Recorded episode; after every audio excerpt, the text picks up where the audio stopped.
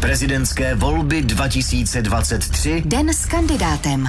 A míříme do Českých Budějovic, tam odjel také senátor Pavel Fischer, který kandiduje na prezidenta České republiky a společnost mu dělá náš eh, reportér, moderátor Jan Pokorný. Honzo, pěkné dopoledne. Pěkné dopoledne z Českých Budějovic z náměstí. Jaká byla cesta do Budějovic po snídani u Pavla Fischera doma? Tak cesta byla eh, příjemná, trefili jsme to bez nějakých nehod i díky naší zelené vlně a jejím velmi užitečným informacím. Eh, přijeli jsme eh, sem do Českých Budějovic, no a navštívili rehabilitační centrum Arpida. Tam tedy zamířil také Pavel Fischer. Jsou ještě nějaká další mm-hmm. místa, která v Českých Budějovicích chce navštívit?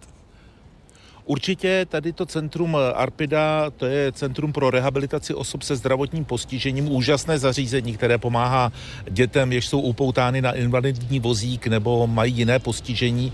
Ostatně vlastně i to se přihodilo Vojtěchovi, synovi Pavla a Kláry Fischerových, s nímž právě do toho centra, ještě když Vojtěch žil, dojížděli na odlehčující rehabilitace.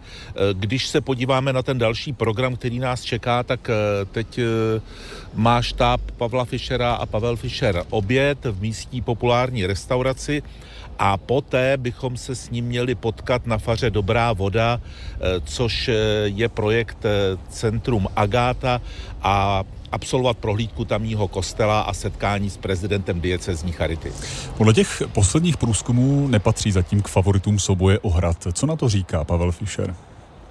My jsme se k tomuto tématu zatím ještě nedostali. Samozřejmě Pavel Fischer, který kromě jiného byl ředitelem výzkumné agentury STEM, je mužem, který má analytické vlohy. Jsem přesvědčený, že si situaci průběžně přesně vyhodnocuje, ale nepřipadalo mi úplně vhodné v tom rehabilitačním centru se ho na to hmm, ptát. Tak tu hmm. otázku nechám na další setkání, případně na závěrečných 20 minut radiožurnálu speciál po 15. hodině. Jan Pokorný a další už třetí den s kandidátem na vlnách radiožurnálu.